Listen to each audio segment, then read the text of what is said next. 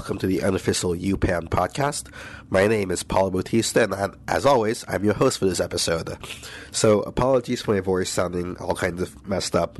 Uh, the bomb cyclone has just hit New York at the time of recording. I've been stuck in bed the past couple of days trying to keep warm, drinking lots of soup hopefully my voice comes back for, by the time I do my next interview.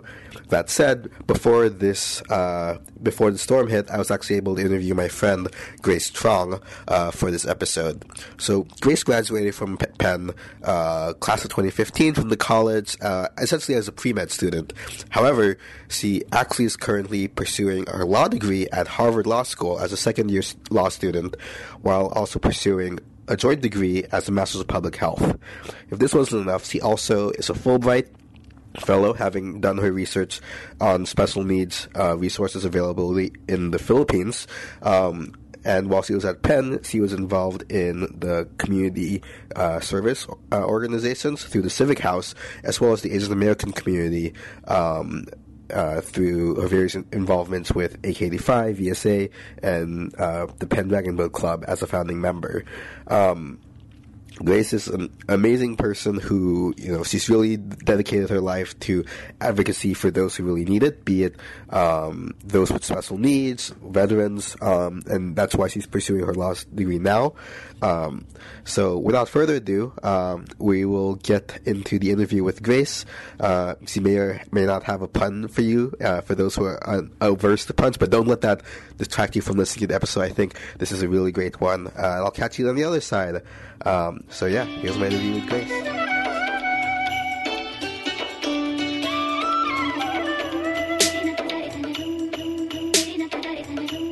All right, check, check. All right, let's go.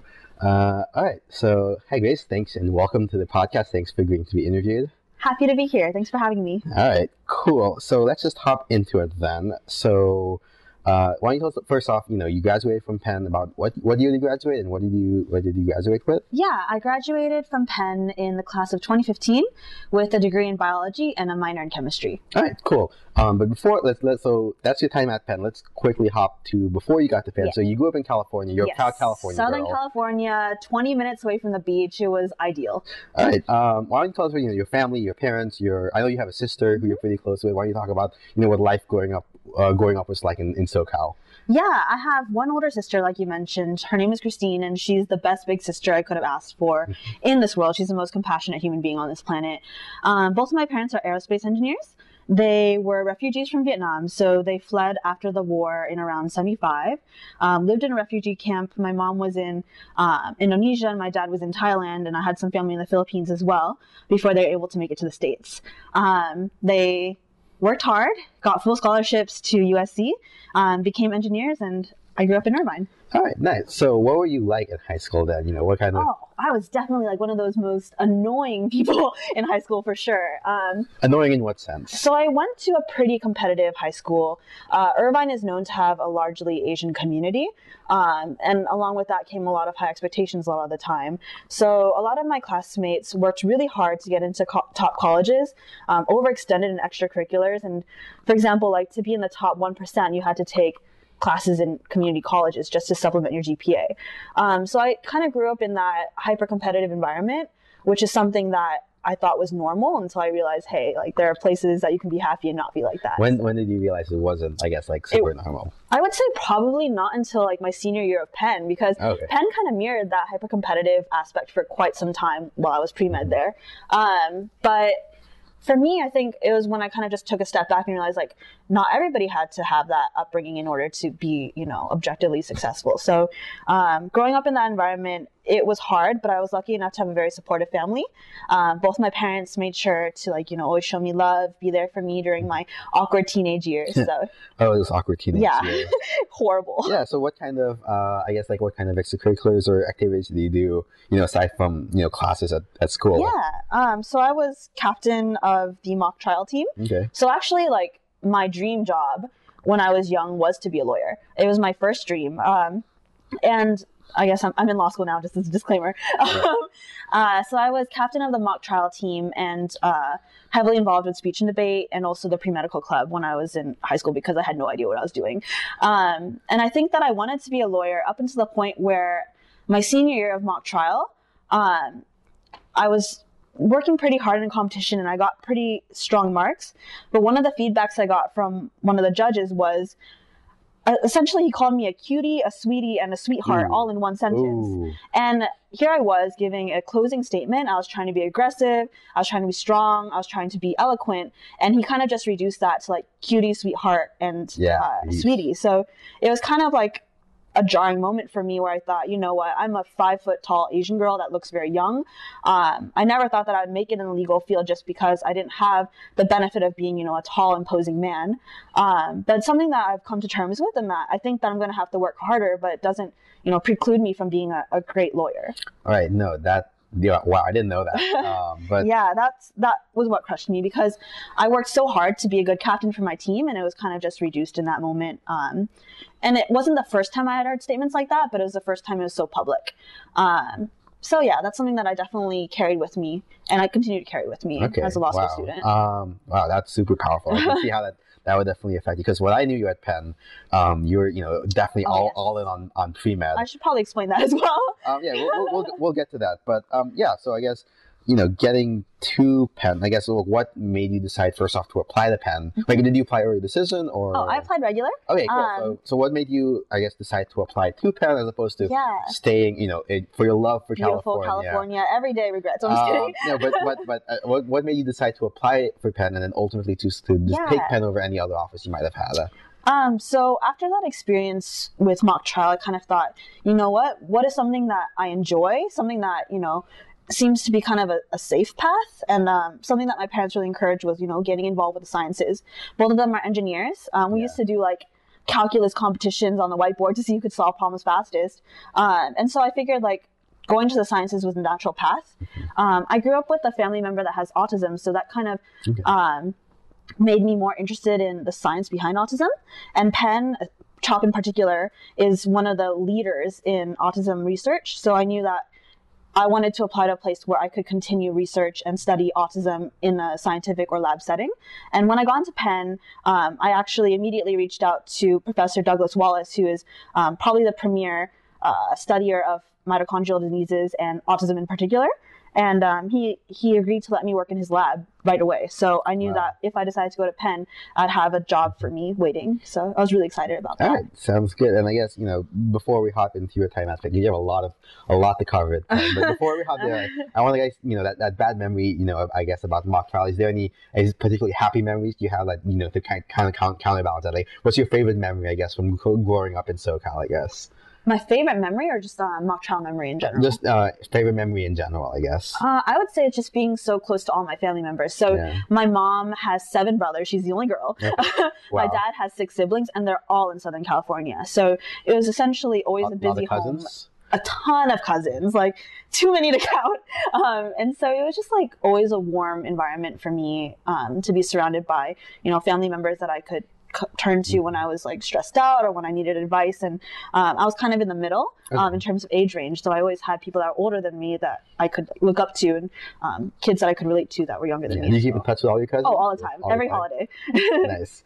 Um, all right. Yeah. So you know, come to Penn. I guess. Uh, what's it? I guess um, fall of 2011. I guess. yes. Um, so you know, what do you you know? You come in. You obviously, like you said, you came in to do. You came in. You started doing autism research. I guess Yeah. immediately you you basically went on the pre med track. So I guess you know, first off, what advice would you have for any current or prospective pre med students? Because I know there are a lot Oh. out there. Yeah, I guess what I would say is like don't be too hard on yourself when things don't go as Mhm. planned. Uh, things definitely didn't go as planned for me. That's for sure. Yeah, Um, that's like a recurring theme on this podcast. oh yeah. But in any case, um, I guess like what appealed to me about being a pre med in general um, is the idea that it's a very checklist oriented career where you follow certain steps and you follow a certain path and you should get the outcome of getting into a good Right. medical school. You should get the outcome of getting into a good it, residency. it's very much like a science, right? Like you- Exactly. the, the, the, the inputs come in, and then you know a result, reliable output. all about comes out. those formulas. Like there Yeah. should be like a golden rule. Like if you work hard, if you follow the steps that the career people lay out for you, you should optimistically get into, you know, a great medical school, a great residency, etc. But things Chemical don't X. but things don't always tend to work that way and that's something that was hard for me to come to terms with. Like I struggled really hard for a lot of my classes at Penn. Like, Mhm. it wasn't easy to do well in some of these hyper competitive classes where the people were nice, they were, but it was just so much work and the expectations were so high for a lot of these professors that, like, there was an organic chemistry exam where, like, 20 people scored in the single digits. And if it's the case like that, then maybe there's something with the teaching. I'm not entirely sure. Yeah, But- I, I, I'm a Wharton kid. I can't really sympathize, unfortunately. But yeah, no, I, I, I, I I understand. Yeah, uh, there's, it's, it's not always you. It's not always your Yeah. fault. Um, but at the same time, there were those small senses of triumph where, like, you would work really hard to understand a concept, and then when you finally get it, that's like it kind of makes your makes your entire semester, and it feels great. But those were few and far in between. So, I guess for me, it was hard because, like, how are you supposed to measure how well you do without these external metrics, ex- external metrics like letter grades, grades or GPA? And so, a lot of it was me trying to find what was important to me outside of those metrics, and that's something that at like 17, 16 years old, I didn't really feel equipped to do yet. Did you, did you come to Penn early? Or I'm sorry? Did you come to Penn? Uh, I think. Oh, wow, you're right. Yeah. So I would be 17 or 18 when I first started. cool. Just, yeah, just exactly. curious. okay, cool. Um, so it's almost like finding, I guess, a sense of intrinsic validation for who you are as a person, as opposed to relying on these extrinsic, you know, uh, measures. I guess. Absolutely. So I guess what was what were things I guess you did on campus to help find like these intrinsic um, validation? I guess. So I mentioned that I grew up with a family member that has autism. Yeah. So a lot of things that I found most fulfilling or most valuable to me um, was with like the ve- developmentally delayed community. Um, so aside from my work in the lab where it was like autism related research, I like had the chance to work with Penn Speaks for Autism. Okay. Um, Why don't you talk? So what is Penn Speaks for Autism? I Yeah, guess? it's a student organization group that focuses on autism advocacy, awareness, and also creating resources and programming for families with individuals that have special needs and their children. Mhm. Um, so we had the chance when I was, I got involved with it my freshman year, Okay. and I was involved with it for all four years. And we had the chance to start an after school program for elementary school students that had special needs. And that's something that uh, has not been done in the nation before by any other university. Wow. So okay. it was definitely an uphill battle, but we had a really dedicated team, and having that team work so hard to create something from scratch was extremely fulfilling. And like getting to work with the children uh, three days a week uh, after school from 3:30 p.m. to 5:30 p.m. Like those were the highlights. Where, where were these? Like, where were you meeting with these kids? Like in West Philly school? yes, schools? West Philly schools. So what was you know some of the bigger challenges I guess in getting this program underway? I guess. I guess one of the biggest challenges was getting parent buy-in, surprisingly. So the whole point of the program was to allow parents to work full-time instead of having to leave work early to pick up their kids from school and take care of them. Um, but I think that part of it was we had to get community feedback and really understand what they needed or what they wanted for their kids. We found out through like communicating with these parents um, that they really wanted chances for their kids to have physical activity because most of the time what would happen is the kid would come home and just sit there parked in front of a TV all day and not have Yeah. a chance to play outside like kids should do. Um, so for us, like it was just getting feedback from parents and really understanding what they needed instead of just going forward with, with what we thought they wanted. Um, so that was that was a challenge, but something that it's not just the case of I guess you know we're the we're the intelligent Ivy League students. We come in and dictate what's right. It's Absolutely. like getting the buy. All right, cool. Yeah, that, that's definitely important. Um, I guess. Okay, so you're pre med. You you worked with Penn Speaks for Autism. Um, let's see what, else I have in my notes. You were also, I guess, related to Penn Speaks for Autism.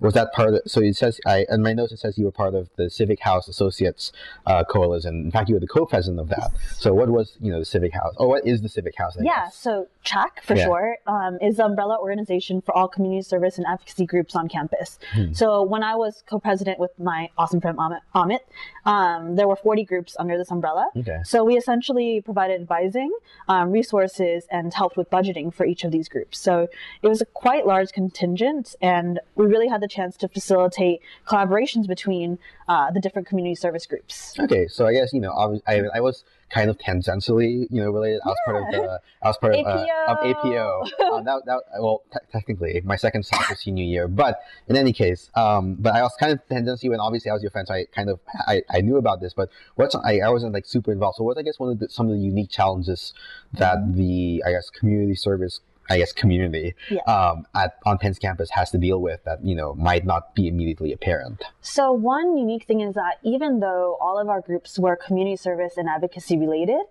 they were quite siloed because their missions were so distinct. So, mm-hmm. for example, we had one group committed to doing step dancing for kids in West Philly schools. Yeah, Penn Step. Exactly, yeah, yeah. they're a great group, by the way. Yeah. Um, and another group that was focused on like uh, increasing technology proficiency for adults. Okay. So it's really hard to you know find ways to creatively bridge those gaps mm-hmm. in organic ways that didn't feel too forced. Mm-hmm. Um, so sometimes the collaborations were successful, and other times it was a, more of a one-off thing. So it was definitely right. a what, learning. What, what, were some of those more successful, I guess, collaborations you you helped facilitate? Us yeah. Um, so we actually had a community service and advocacy week, the first one that we've ever had at Penn, um, where we had themes for each day. Mm-hmm. And so, for example, like one day it would be themes on education. So all the education related um, groups would host an event for kids in the area. Um, and another day we had one on health and wellness. So it's similar to that. We grouped uh, our organizations according to subject matter, and then they were able to come up with a collaborative event for each day of the week. Okay, and I guess uh, over obviously you were involved in like all four years, you know, with with CHAC, I guess.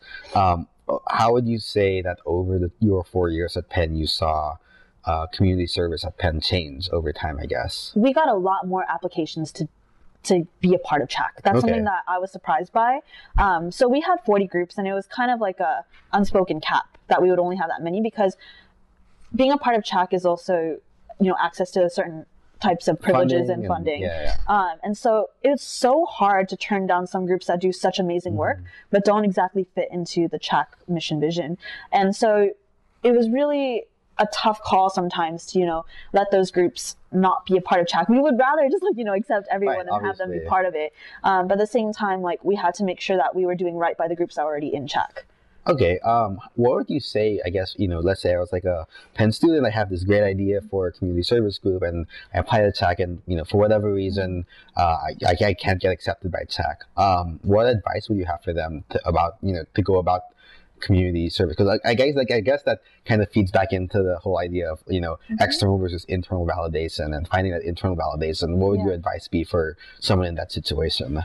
Well, my first piece of advice would be that just because you don't get into CHAC the first year doesn't mean that you'll always get rejected from mm-hmm. it. So, in terms of you know getting funding and getting resources, definitely work with students that are involved with CHAC mm-hmm. board cur- currently and also the CHAC staff, Civic House staff. Um, to kind of reshape the application process. And other than that, it's probably that um, there's always ways to join a group that already exists and create kind of an offshoot of that group. So if you have a passion that's tangentially related to something that already exists, it's much easier to become an appendage of that original group mm. than hmm. it is sometimes to start off on your own. Um, but if you are really interested in starting off something by yourself, um, there are a ton of other avenues for funding. It just takes a little bit more legwork um, to find those grants. Okay. Yeah. Um, what do you think of some of the resources at the Civic House that you know not a lot of students might not realize exist? Oh, let's see. The physical space itself is very underutilized. It's beautiful. Like it's a, a beautiful it's building right that middle, used to right, right, in the middle of campus. Yeah, right? strangely enough, it used to be a. Uh, I think it used to be a police office where really? like Penn Police used to used to okay. be hosted at. So it's kind of a strange setup, but it's definitely a beautiful physical space for meetings, and um, the tech there is great too.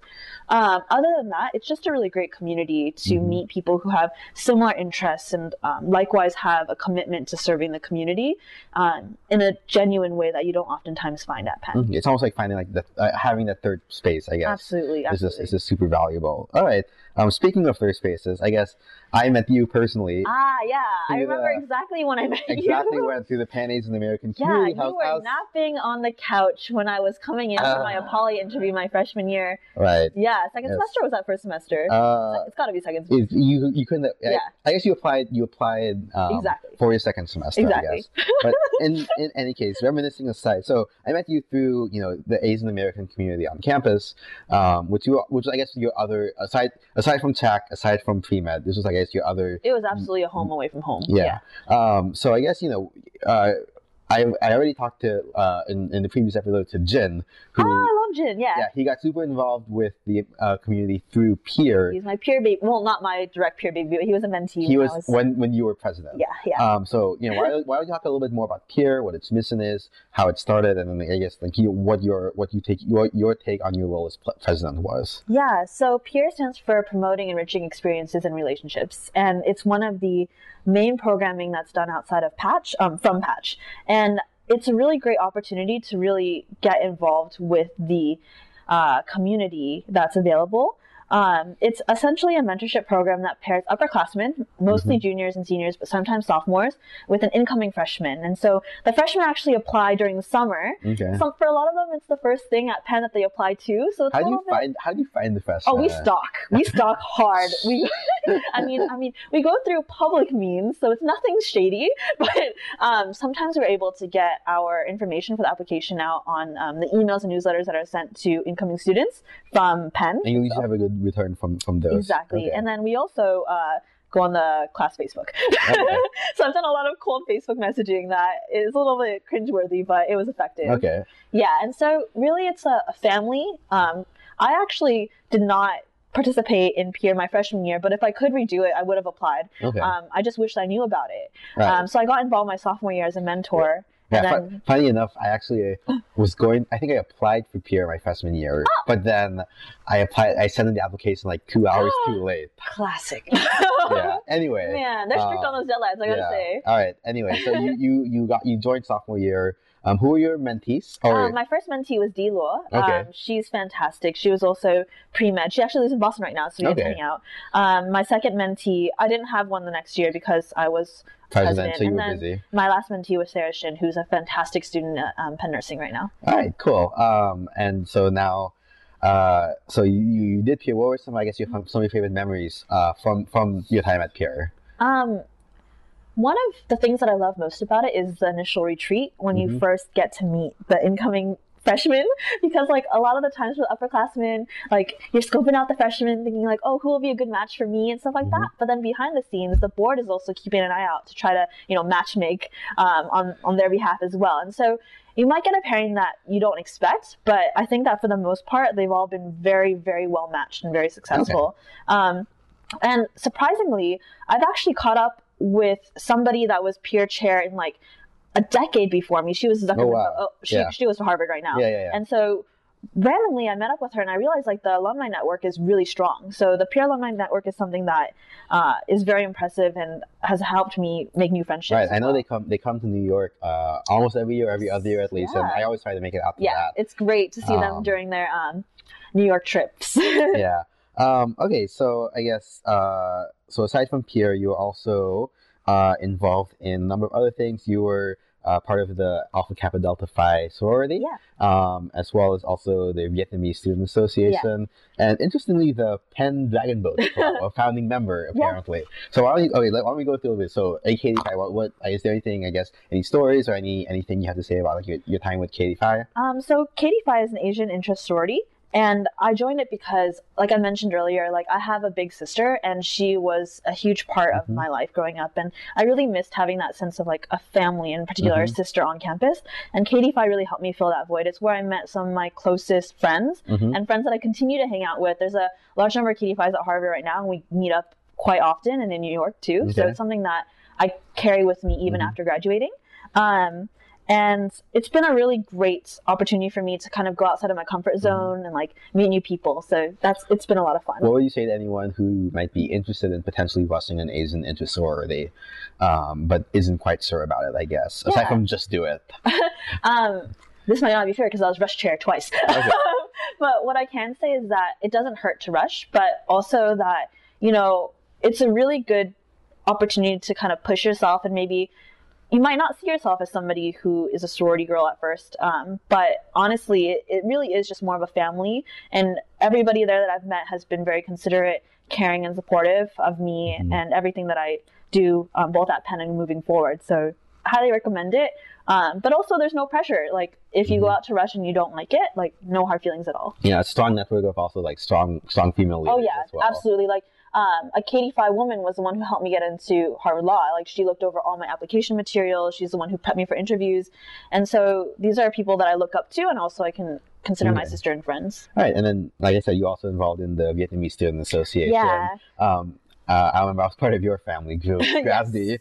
uh, but I guess you know, obviously, you're you're Vietnamese. You're, you're Vietnamese for heritage. I guess what does being Vietnamese mean to you? Um, I guess, yeah. Let's, let's leave it at that. What, what does being I guess Vietnamese mean to you, especially on on campus? I guess. Um, I would say that what being Vietnamese means to me ties in a lot with my parents' experiences. Mm-hmm. It means being resilient, and it also means like uh, having a sense of family. Mhm. Um, and so VSA was both of those things because it was there. VSA was there for me during times when I struggled the most in school. It was a community that I could turn to when I was stressed out to really encourage me and tell me like, you know, I'm not alone.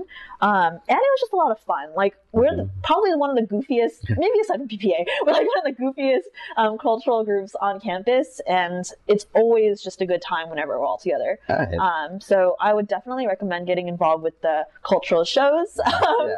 Philly, uh, Philly has a has a really large Vietnamese population, it right? so how, yes. how did how did VSA I guess relate to that wider community? I guess. I think that that's what was surprising to me. Um, so I came from Southern California, which also has quite a large Vietnamese population, Mhm. and um, I think that what VSA was able to do is really connect to other universities Mhm. um, and the Vietnamese students associations of like Temple, for example, and Drexel, and really form a network that went beyond Penn. That's something that's quite rare to see um, for cultural groups. You like still like you, you still keep up with friends from like Absolutely, I'm going to one of their weddings in February. Oh wow. Okay.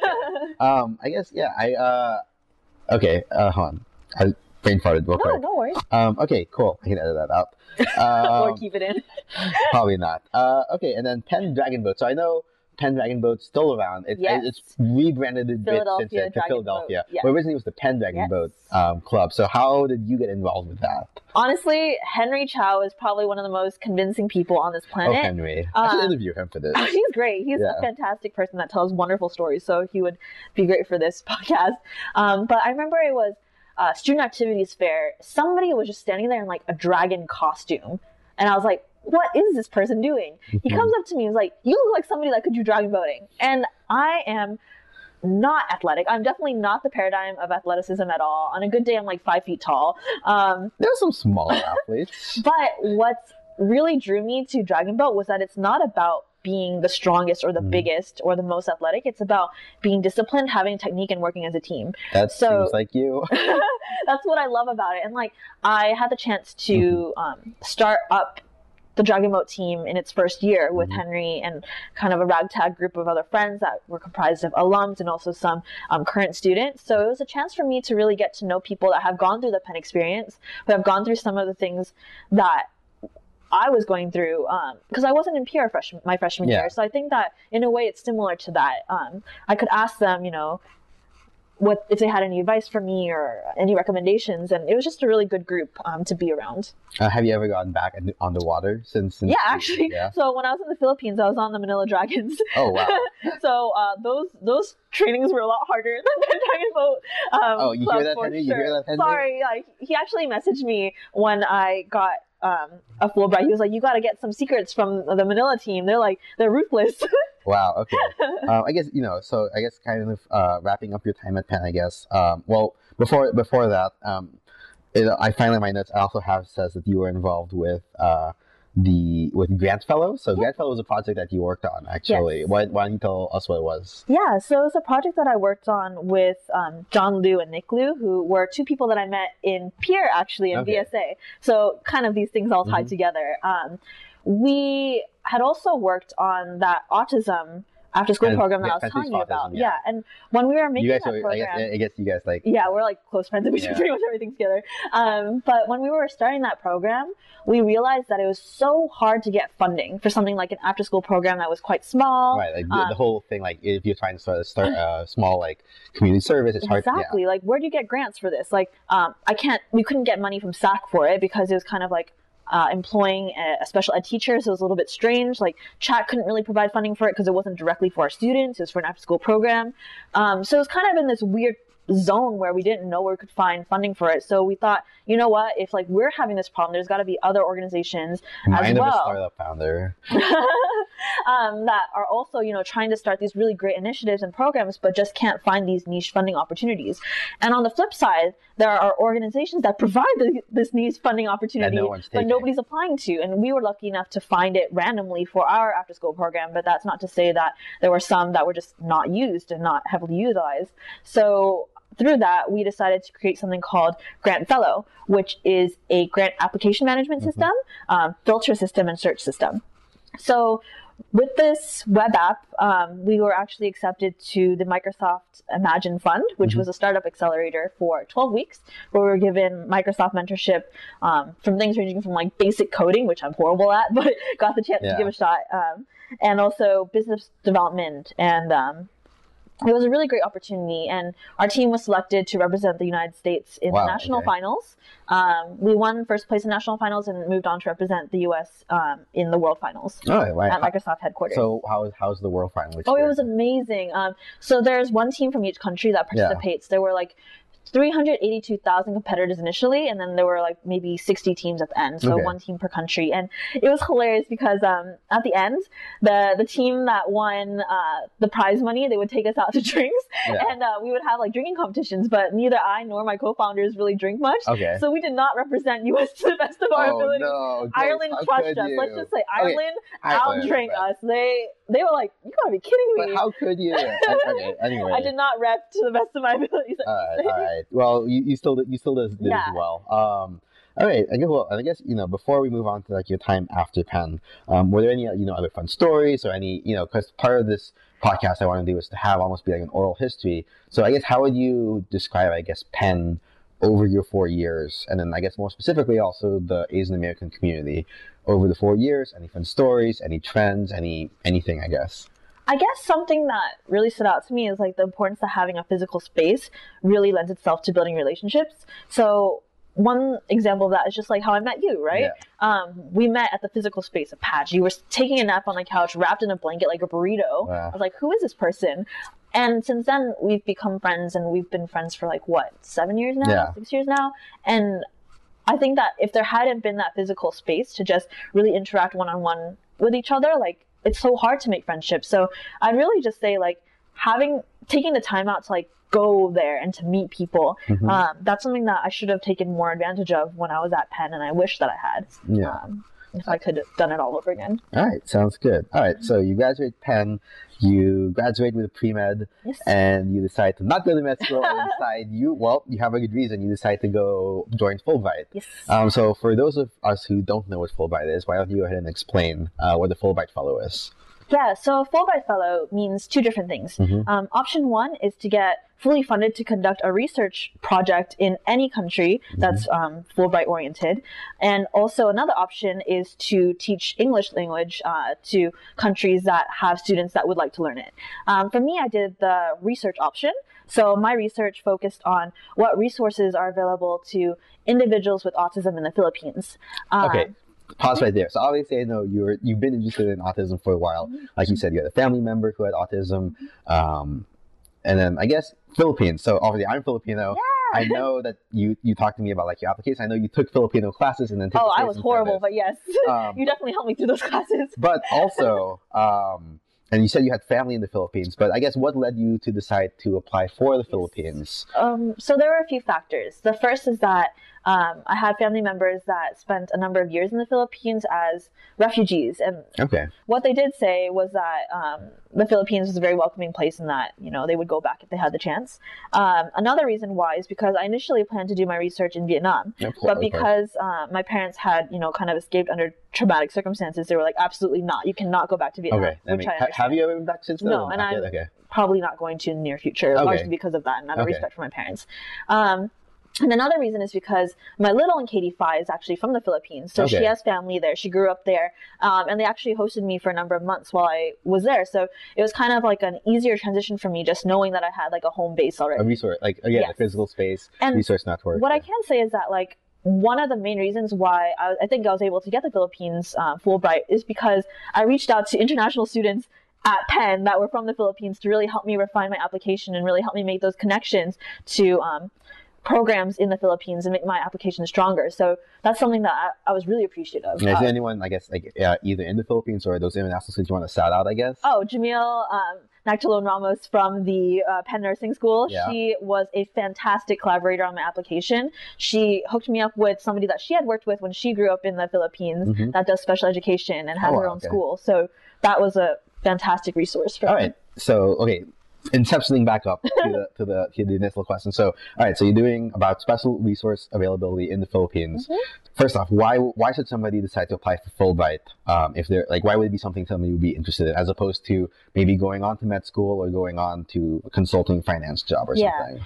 Um, from the perspective perspective of like a professional career, I think that Fulbright really lends itself to being strong on a resume because it kind of shows that you're able to take initiative, go out there and push yourself to start something on your own. Uh, and from a personal standpoint, I think it's really great to take a pause after your four years at undergrad and do something completely out of the box. Like for me, I hadn't done much international traveling at all before the before my Fulbright opportunity. Um, but I think that really gave me the chance to be creative, to pursue something that I genuinely was interested in and you know had a commitment to that I necess- didn't necessarily get the chance to explore in the classroom. Because um, there's not that many classes on developmental delay at Penn, um, so this is something that gave me the chance to explore that and uh, i think that that would be a great opportunity for any students that are looking to you know kind of hone in on what they're interested in and really dive deep into that topic okay cool. and the fact that it's fully funded it provided travel stipend living stipend and research stipend it definitely made that transition a lot easier. Okay cool. Um, how should what advice would you have for anyone who hearing this might say cool i want to do Fulbright what what should i do? Like what resources on penn should i follow? How should i yeah. go about doing it? Um, so i would go to CURF um, center for undergraduate research um, at penn. It's quite strong. Penn produces a lot of fulbrights in general mm-hmm. and um, they have a lot of experience providing advice and feedback for the application process. Um, another thing that was really helpful was I reached out to previous Fulbright recipients. So if anybody's interested, feel free to reach out to me. Um, that really gave me feedback on my application and what to expect for the interview process. Um, I would also say that it's a little bit of an arduous process. It has a lot of components, multiple essays, a lot of recommendation letters, um, and also letters of support from the host country that you'll be going to. You have to like um, find someone there to help sponsor yes, you, basically. Exactly. And the more that you have, the more legitimate your application looks when you're about to apply. So um, I think that kind of getting a head start and starting it well before the September deadline. September, I guess, I guess your senior year. So probably want to start over the summer yes, then. exactly. Um, so September is a Penn deadline, so it's internal. And then from there, um, they'll narrow it down. They don't necessarily weed out people, but um, from my understanding, they'll provide recommendations. They'll also um, recommend you to the Fulbright Commission, and um, the Fulbright Commission of the country that you'll go to uh, narrows it down to whatever number that they accept. All right, sounds good. All right, so now uh, what you how what was your full Fulbright experience like? Obviously, you lived in the Philippines for a full year. Um, you don't natively speak Filipino, no. but luckily the Philippines speaks English. Exactly. um, and obviously, you said you have like a support network there. So, first off, how did your research go? What did you find, you know, from your research? Mm-hmm. Um, so I guess that my research, I went about it in multiple ways. One is I worked with the Philippines General Hospital, which mm-hmm. is a large government funded hospital in Metro Manila. Um, so I shadowed and volunteered with de- developmental pediatricians there and interviewed um, some of the patients that were willing to share some of their experiences with me. Um, I also taught classes in two different special education centers. So I taught um, teenagers, I taught 35 teenagers in one school and then elementary school students in another center. Um, and I haven't had very much formal training as a teacher at all, but I was able to use some of the skills that I got through Penn Speaks for Autism after school program and kind of mm-hmm. tie it into my education programs at um, the Philippines. And then the third component was I partnered with the Philippines Department of Health um, to create a skills uh, caretakers training program for um, Mindanao in particular. Yeah. So areas that were hit heavily by Typhoon Haiyan. yeah. Um, because we found that doctors were only willing to go to those areas once every like four to five years. And those doctors were oftentimes um, general practitioners, not specialists. So it was really hard for these communities to have a greater understanding about developmental delay, what it means, the reasoning behind it, or what different therapies are available. Um, when I was at the general hospital, we had families that would literally sell their land, sell their house to take the trip to the general hospital. Wow. So they would take a boat from these southernmost islands and go all the way to Metro Manila. Which is in the north. Yes, and sit in the hospital on the floor, wait there for three days to get an appointment with their kid, only to be told by the doctor, hey, your kid has autism. There's nothing really you can do. And these parents oftentimes aren't allowed are, aren't able to afford some of the management medications that they right. needed for their kids. So they kind of had to come home empty handed in a worse off position than when they started. So I worked with the Philippines Department of Health to create um, physical training programs and speech training, speech therapy programs for parents and like church leaders and community members mm-hmm. to provide, you know, basic therapies to these individuals. Um, and you don't necessarily have to be a healthcare professional to do these therapy programs. Right. Wow, sounds super super great. I guess it was really hard. I guess it wasn't easy, but I guess would you say it was worth it though?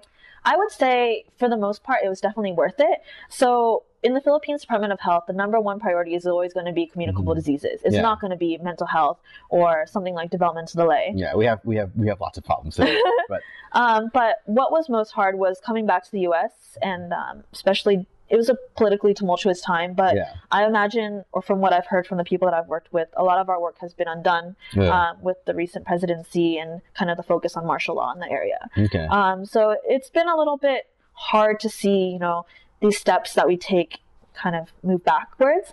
But at the same time, I take peace in knowing that the families that we work with continue to use those therapies for their children Mhm. today, um, and that they're still going strong in the communities like Tacloban yeah. um, that we worked with. Um, and if you hadn't moved, taken the steps forward, it would have been rolled even further back, Yeah. I guess. that is one good way to look at it. Yeah. Okay, cool. Um, and aside from you know the the resource component, what was like you know living in the Philippines like? What was the whole I guess the the other component of I guess Fulbright of living abroad? Oh, it was like? so much fun. Um, aside from having a great Fulbright batch, so Mhm. we had a variety of different Fulbrighters that did projects ranging from soil agriculture to um, sex trafficking to like college admittance rates. Um, I was able to really make great friendships that I hold Mhm. really dear to me. Um, I found a church that I was really involved in, and that's kind of how you build a community in the Philippines. Yeah. Um, I found a great group of students that I loved working with, Mhm. and teachers that I got to see every You day. got involved with like a dance, like a dance group. right? Yeah, so I of? worked with um, the Heart at Play Foundation, Mhm. um, and that's a fantastic organization based in Manila as well that provides dance movement therapy to over 90 um, children and teenagers with special needs. And that's something that I actually, when I went back to the US, I um, got that program started in New York City. Oh, wow, Um, yeah. So somebody from the Philippines, um, Patricia Rivera, who started the Heart at Play in the Philippines, actually flew all the way to New York and helped me get it started in um, New York City, where we taught 120 adults with special needs how to Nice. dance. I can't dance to save my life, but I really enjoy it. yeah, no, definitely. I, that that's super cool that you're able to continue it on past your Fulbright. Um, okay, and then uh, quick question, I guess, as a Filipino, what was your favorite Filipino food you, you picked up in the Philippines? Ooh, sinigang. Sinigang. Okay. Absolutely. At first, I Solid was like, "This is weird." At first, I was like, "This is sour. Why would anybody eat this?" Until I realized, like, sinigang when you're sick is wonderful. Perfect. It clears up the sinuses and just makes you feel alive again. Also, like just really, with really good ingredients. It's really great. Yes, absolutely. Um, and I guess you know, was any particular favorite memories? I guess from your time in the Philippines. Um, particular memories that I really enjoyed. Um, so when my students graduated from high school, we created Your kind of- students, like the the ones that you were teaching. no? Yes, uh, sorry, yeah, I should have clarified that. Um, When my students graduated from high school, I had the chance to choreograph a musical number for them. So watching them perform it was so much fun. Um, their parents were like crying in the back because, like, for a lot of these kids, it was like overcoming physical barriers, but also mountains of self doubt and nervousness about Mhm. being a performer in general, and like What seeing song? them What song did you? did can't you stop do? the feeling. Nice. and um, also Uptown Funk, they were Yeah, obsessed with it. Um, The Fil- Filipinos love Bruno Mars because he's also Filipino. Yes, So. exactly, exactly. Um, and so just kind of seeing them, seeing them see themselves in a different light, um, was really a, a wonderful experience for me. All right, sounds good. And all right, so you finish, you know, Fulbright, and now you go to med school. Uh, no, you don't. You decide to Uh-huh. leave Penn and go to Harvard, the, the other Ivy. But okay, in all seriousness, congratulations. You're, you're, you. you. you went to Harvard Law School, and not only that, you also actually became a Zuckerman Fellow, um, which is. Uh, would you want to tell us what the Zuckerman Fellow is? Yeah, so the Zuckerman Fellow is a program that provides full tuition and a living stipend as well as health insurance for individuals pursuing joint degrees. And these joint degrees have to be service oriented. So Mhm. it's for people who are either in um, business school, law school, or medical school who are pursuing a joint degree at the School of Public Health, School of Education, or the Kennedy School of Public Policy at Harvard. Mhm. Um, so it's a group of 16 of us. Um, all of us are either pursuing or have completed a professional degree and are out getting a second one. Okay, so you're doing uh, School of Public Health. so public health with JD. So, all right, pause real quick. So you said that you wanted you you had done pre med all through Penn. Mhm. Um, you were still doing you know a medically related thing in in, in the autism research um, in the Philippines. You had said like the high school you had that experience that led you to not want to do law school. What led you to decide ultimately, having spent you know four or five plus years of your life trying to go for med school, to decide to you know what I'm going to go for law school instead. hmm Um, so I guess I should clarify. Also when I was in the Philippines is when I applied to both med school and law school at the same time. Okay, cool. Yeah. yeah, yeah. So it was a lot of me flying back and forth from the Philippines to the U.S. for interviews. It was a whirlwind experience for sure. My I Mm-hmm. Definitely racked up those frequent flyer miles. Um, and for me, it was kind of a reflection of how confused I was at the time that I did apply for both. Somehow I thought, you know what, I'm going to do an MDJD. I'm going to go hard, I'm going to Okay. be a machine. Um, and I realized that like maybe that life's not for me, and that's not necessarily a bad thing. Mhm. Um, so I thought about why I wanted to pursue medicine. I was sitting there at the Philippines General Hospital waiting with patients, and I realized that I might not be happy working at a hospital every day. And that's something that was really hard for me because it was the first time that I really took into account what might make me happy or what I Mhm. might enjoy, like tangibly enjoy, um, as a reality rather than as a concept. Um, and I thought, what is it that I really loved about my Fulbright? What are the challenges that I encountered that I really think that I could make the most impact in? And a lot of that was policy oriented. Um, for example, working with the Philippines Department of Health, a lot of that was just navigating bureaucracy, navigating red tape, and It's kind not of the research, it's not the science. no, not necessarily. It's not necessarily working with patients or working with parents, which I loved. Um, but it was more like knowing that there's a way that institutional change can be made, and there have to be people that are willing to kind of do the hard work to get that done. Um, that really motivated me uh, throughout my research in the Philippines. So that's why I decided, when deciding between a JD or MD, I decided to go forward and go to law school. Okay, cool. So you're happy as a, at making I that decision? am. I am happy. Of course, I have those like what if moments. Like, what if I had decided to go to a med school route instead? But for the most part, law school has been really fulfilling for me. Okay. Um, what do you think? I guess thinking back to that experience in high school where you decided you didn't want to go to law. What do you think? I guess, you know, thinking back on that now that you're a law student at what, probably one of the best law schools, if not the best, in the country. Um, what I will say is that four years at Penn equipped me with a sense of, you know, responsibility and also the idea that, you know, if I want something to change, then I have to be that. I have to, I have to be the one to make those steps. And I- it was kind of an empowering experience. Like, despite the fact that I was getting crushed in classes, like, still being surrounded by so many peers that, you know, just got stuff done.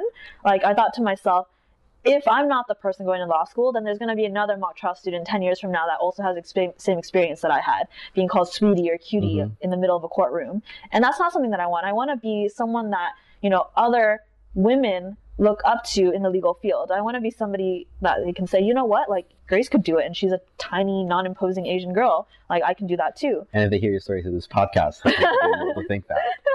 Um, uh, so how is the law school application? You said you were doing for both medical and law school. What would you say to somebody applying to, let's just say law school, not someone who's trying to do both, but someone who's applying to law school? What what would you would say to them? I guess. Um, I guess what I would say is don't apply to law school when, unless you want to be a lawyer. I know that sounds like very basic, but a lot of people go to law school for the wrong reasons. It would be, you know, oh, I don't know what's next in my career, so law school seems like, you know, an easy progression. Um, but it's a lot of hard work and also three years out, like if you don't want to practice law, perhaps it's not a good idea for you. Um, another thing that I would say is that the first year is quite hard, but the second and third years get easier. Okay. Um, so I would say don't get discouraged by it. Don't get discouraged if you don't fit in or find your community your first year. Um, you'll have two more years to figure that out. Okay, cool. And you're in your second year right I now. am, yes. All right, cool. Um, so you know, how's life in law school? I- You said it's probably an easier year now compared to the first year. Yeah. Um, you know, have you found like kind of like the same kind of involvement at Harvard that you had at, that you did at Penn? Um, it's a little bit harder. So the average age of starting law school at HLS is something around like 26 or 27. So I'm definitely on the younger end Mhm. um, of the age range. So it's kind of hard sometimes to find a community where you really fit in, and it's not as organic as it would be at Penn. Um, but the first year you get put in a section where you take classes with the same people Mhm. every day. And so that went a long way towards helping me find a community in a new city, in a new campus. Um, and then finally, my second year, I got the chance to, you know, choose classes for the first time. Wow, what a strange concept! Actually choosing what you want to take. Yeah.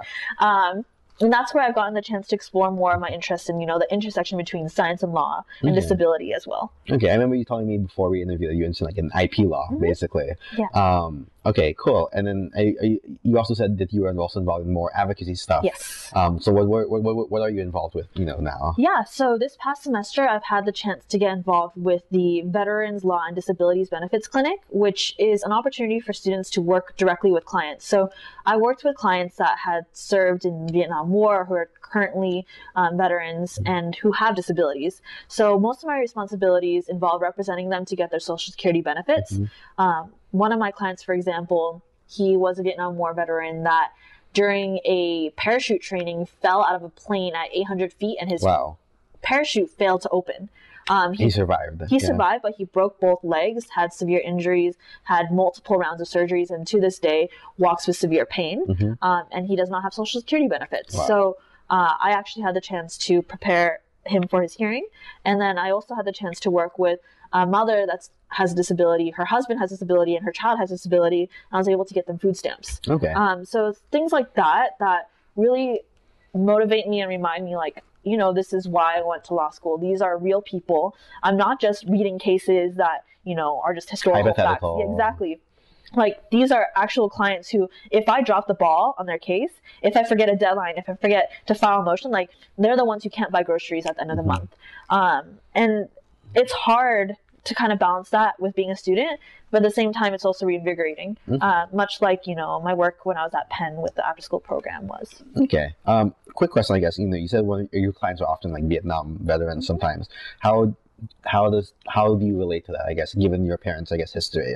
It's hard sometimes, to be honest. Um, my clients oftentimes are a little bit wary at first of working with me. Mm-hmm. Um, one because a lot of them are, you know, a little bit behind on the times, or sometimes a little bit less technologically like mm-hmm. uh, with it or savvy. So you know, just working with them. Some of my clients I work with via Skype, um, so that's been a lot of work. Um, but in terms of like my background, because I'm so young and because I'm a woman, that has also come into play with the dynamic. Mm-hmm. So it's not just the fact that I'm a Vietnamese woman, it's the fact that, you know, I'm a law school student.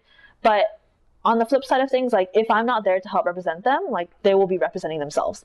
And that is oftentimes a not recipe a for idea. disaster. Yeah. Exactly. So I think that they recognize that like, you know, I'm putting in this time and I really care about the case. So mm-hmm. um, that oftentimes is enough to overcome some awkward barriers at first. Okay, sounds good. Um, something a little bit lighter. Um, so aside from you know being involved in, in, all this advocacy and studying and, and so on, you also have a peculiar a particular hobby in punning. Ah, yes. so give us a little bit give us a little bit on that. Where did your love for puns come from? Ah. so I just really enjoy wordplay in general. I like the feeling that like everybody can appreciate a pun. At least it'll get a reaction. Maybe not appreciation, maybe a groan. But I think that like wordplay is clever and it's really cute. And so I think it's a good community. There's actually like a punning community at New York when I lived here for a little bit, um, where there's like a competitive punning scene, and I can't see myself ever like competing for it, but I can see myself just like sitting there and enjoying the environment. So what's your what's your favorite pun? Oh, lay, lay one on us. Um, so at one of the first competitions I went to, um, the winner made a joke about you know Trump and you know his recent speech at a debate. This mm-hmm. was during, during the, the election, yeah. yeah. And the theme was like weather and like natural disasters. And he mm-hmm. said, "Did you hear Trump um, during the debate last night, he really tornado apart. Uh, and I was like, ah. but it's things like that where like you can kind uh, of like uh. tie in current yeah. events with, you know, something kind of funny and witty that like it gets me every time. Thinking it's like mental mental exercise. Exactly, exactly. Um, all right, cool. So I guess those are a couple of questions I ask everybody, um, and then a couple lightning rounds within those. But first, some some longer questions, I guess. What would you do if you think you know money were no object? I guess oh, if money weren't an object, I'd probably be a special education teacher. Okay, yeah, fair enough. Um, what do you think the impact you've had, you know, with your time at Penn, Penn Speaks for Autism, CHAC, VSA, aKDPhi, and so on and so forth? What do you think your impact or legacy was on, on Penn or the people who you were with at Penn? But yeah, what, what, what do you think your impact and legacy on Penn was, has been? I think that the work that I've done is like just a drop in the ocean. To be honest, there are people that I have come before me that did significant amount of work more than I did, and people who are who have come after me that you know built upon that. So I guess really like the only legacy that I have is just the relationships that I formed with the people that were mm-hmm. there. Um, and I can't say that I like I was like the most uh, accomplished or inspirational person, but I can say that like I, I really put a lot of effort into maintaining my relationships. So I'd like to say that my legacy is just being there for people when they were you know when they struggling. Yeah, and that's something that I, I hope to be able to continue um, at law school mm-hmm. and beyond. So in addition to how you affected Penn, what do you think Penn's impact on your legacy, on, on your life has been? Aside from, you know, obviously relationships and friendships you've made at, at Penn, what do you think the, the impact has been? You kind of answered this before, but mm-hmm. any, any other, I guess, additional, additional thoughts? I mean, aside from what I said initially about how, like, sometimes you have to be okay with things not going to plan, um, one is that, you know, when you're at Penn, you're surrounded by some people that have done amazing things. And there's a reason why you got into Penn. And you could be one of those people too. So for example, like Henry Chow started like Lions and also dragon boating. And I was you know surrounded by peers that were like cutting edge research and for me that kind of just gave me the sense of hey like if they can do these crazy amazing things and maybe i have the ability to do something maybe a quarter as amazing as that or half as amazing as that so it kind of like really gave me a sense of uh, empowerment and the idea that you know if I want something to happen, sometimes you just have to go get it yourself. Okay, cool. Um, so obviously you're you're L2 right now. Um, you'll be graduating in about a year or so. Cannot wait. um, so you know, what do you? Obviously, you'll you'll probably go find fact, like practice at a firm mm-hmm. um, after after you graduate. Where do you see life taking you? You know, obviously, you want. I, I'm imagining you'd want to continue your advocacy work in whatever form it is, be it for autism, veterans, or whatever else. Um, but what do you what, what do you see your life taking you you know from here yeah in the short term i will be working for a law firm um, mm-hmm. doing ip consulting so i'll be working with startups to give them advice on their patent strategy and also representing them in litigation um, but long term i'd like to find some way to combine my you know, uh, public health background with it. So whether that be in um, policy making in the regulatory sphere, or maybe even being a general counsel at a hospital or healthcare system. Those are kind of like some major goals that I have way down the line. All right, any Penn alum looking for somebody, hit hit this girl up. um, all right, cool. Now let, us move into the lightning round. Oh goodness! Um, so oh no! it's fine. It's fine. It'll be fine. All right. So what's something making you happy right now? Oh, baking shows. So I recently started watching The Great British Bake Off on Netflix. Highly recommend. It made me want to bake up a storm. So all right, what what, what have you baked lately? So I made a green tea loaf cake with white chocolate chips, Ooh, um, which was fantastic fantastic. And I also recently made um, chocolate chip cookies from scratch. That's like I think that I finally refined it down to a point where I'm very happy with it. using that scientific. That oh scientific yeah, baking's all about science. All right, cool. Um, there are two kinds of pendulum. Oh, people that can answer this question with a quirky response, and people like me. Uh, okay. Um, let's see. What's the biggest thing you wish you had done at Penn that you didn't do? Mm, I guess that I wish that I had gotten the chance, or that I had talk to professors more. Um, because honestly, like, yeah, the meetings are awkward. That's largely because some of them are just awkward people, but they feel as awkward about it as you do. And I think that they're really a wealth of knowledge. Um, so I wish that I had made more use of office hours and also that I had the courage to talk to professors, you know, after classes, got to know them, got coffee with them, even professors that I didn't necessarily take classes with. They are really interesting people. Um, and that goes for all faculty and staff. Are there any professors who you were able to talk to um, that you'd like to give a shout out to, I guess? Um, I think that one professor that I felt quite close to was my organic chemistry professor, Professor Madeleine Joullié. Um, she is one of the four most thought leaders in organic chemistry for her time. It was actually a member of the chemistry faculty before Penn had women's bathrooms wow. in the chemistry building. Wow. So she's kind of like a wealth of knowledge and really an inspiration, despite the fact that 20 people got single digits on her exam. well, everyone has two sides to them. Yeah. Um, okay, cool. Uh, who are your role models? Uh, my role models are my parents, my mom and dad. That's probably a very cliche answer, but honestly, like they sacrificed so much to get me and my sister where we are today, and everything that I do is with them in mind. So they're my role models. Okay. Um, what advice would you have for your high school senior self regarding your Penn journey? Um, and this is kind of a thinly veiled question about advice for anyone currently at Penn as well. Um, I would say not that we haven't given a lot of advice over the course of this podcast, but all right. Advice to, to myself is just yeah. to have more fun, um, pursue interests that are actually like your own interests and not things that you think that you have to check off a list in order to get to X place in your life. Um, I think that there are very many different paths to end up in a in a happy place, and there's not necessarily a formula for success. So just kind of let loose, um, get to know more people, make genuine relationships. Those are the main things. Oh, and just be kind. Be kind to yourself and be kind to other people. Kind to yourself and just make time to take care of yourself. That's probably uh, one of the most important things that I would have wished I learned more. All right. Um, and what's a question that you I, you wish I had asked you that I did not ask you? Hmm. One question that I wish that you had asked me that you did not ask me is, um, how do you keep in touch with Penn friends after graduating? How do you keep in touch with Penn friends after graduating? Surprisingly, it's a lot easier than I expected. But what I can say is that um, Penn friends are around the world. Uh, when I was in the Philippines, I met up with six KDPhi sisters um, around the Philippines and Hong Kong and Southeast Asia. Um, when I got back to New York, there's a whole family here of mm-hmm. Penn friends that you know are always available and willing to hang out. And in Boston, there's a strong contingent as well. So no matter where you go, there'll always be a really strong network, and all you have to do is just take the first step of being proactive. Take the first step. Yeah, I feel like I feel like you know, also living in New York, it's just a thing where it's like everyone's like, oh we'll catch up sometime. And yeah, follow through. Yeah, follow through with that. All right, cool. We'll, we'll, we'll follow through. All right, cool. So thank you so much. So before we go, is there anyone you'd like to shout out? Um, uh, now that you have the that you have the microphone in the air. Yeah, I'd like to shout out my amazing mentees in Little, which um, those are Trisha Peralta, Sarah Shin, and Dilo. You guys really made my Penn experience amazing, and I look forward to hanging out with you guys again in the future. Okay, cool. Anyone else? Uh, my big Jin and uh, my great Grand Big Jenny fan. These are two women who are very inspirational, strong, and people that I hope to emulate in some form going forward. All right, sounds good. And if people want to get in touch with you for anything you said, you know, be it questions about how to do well as a pre med, how to apply to law school, how to apply for Fulbright, or just giving you a good pun, uh, what what would be a good way for them to get in touch with you? Send me all the puns at my email address, which is gptruong at gmail.com, gptruong at gmail.com. All right. Anything else? LinkedIn or anything else? Um, my LinkedIn is available. If you Google search me, it'll be there. I hope. All right. I'll, I'll include the links in the show notes.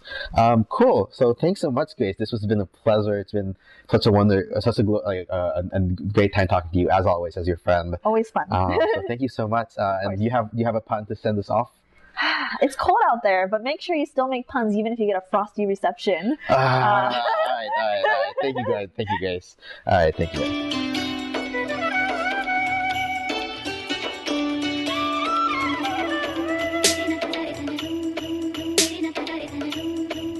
And that's a wrap. Thanks again to our guests once again for coming on the show to share their story and wisdom. And I also want to thank you for giving the show a listen. Uh, contact information for guests can be found in our show notes at upenpodcast.podbean.com. Our music is provided by Phortissimo. Be sure to check him out on SoundCloud and Facebook. Editing and production was provided by Ninjaboi Media. Special thanks to the Pan Asian American Community House and Alumni Relations. A quick reminder the views and opinions expressed on this show are those of those appearing on this podcast alone and do not reflect those of the University of Pennsylvania. If you have any questions or feedback, or if you think that you or another alum you know might be good to be interviewed for this podcast, please reach out at upenpodcast at gmail.com or on our Facebook page. Until next time, I'm your host, Paul Bautista, signing off. Remember, keep it funky. Bye, guys.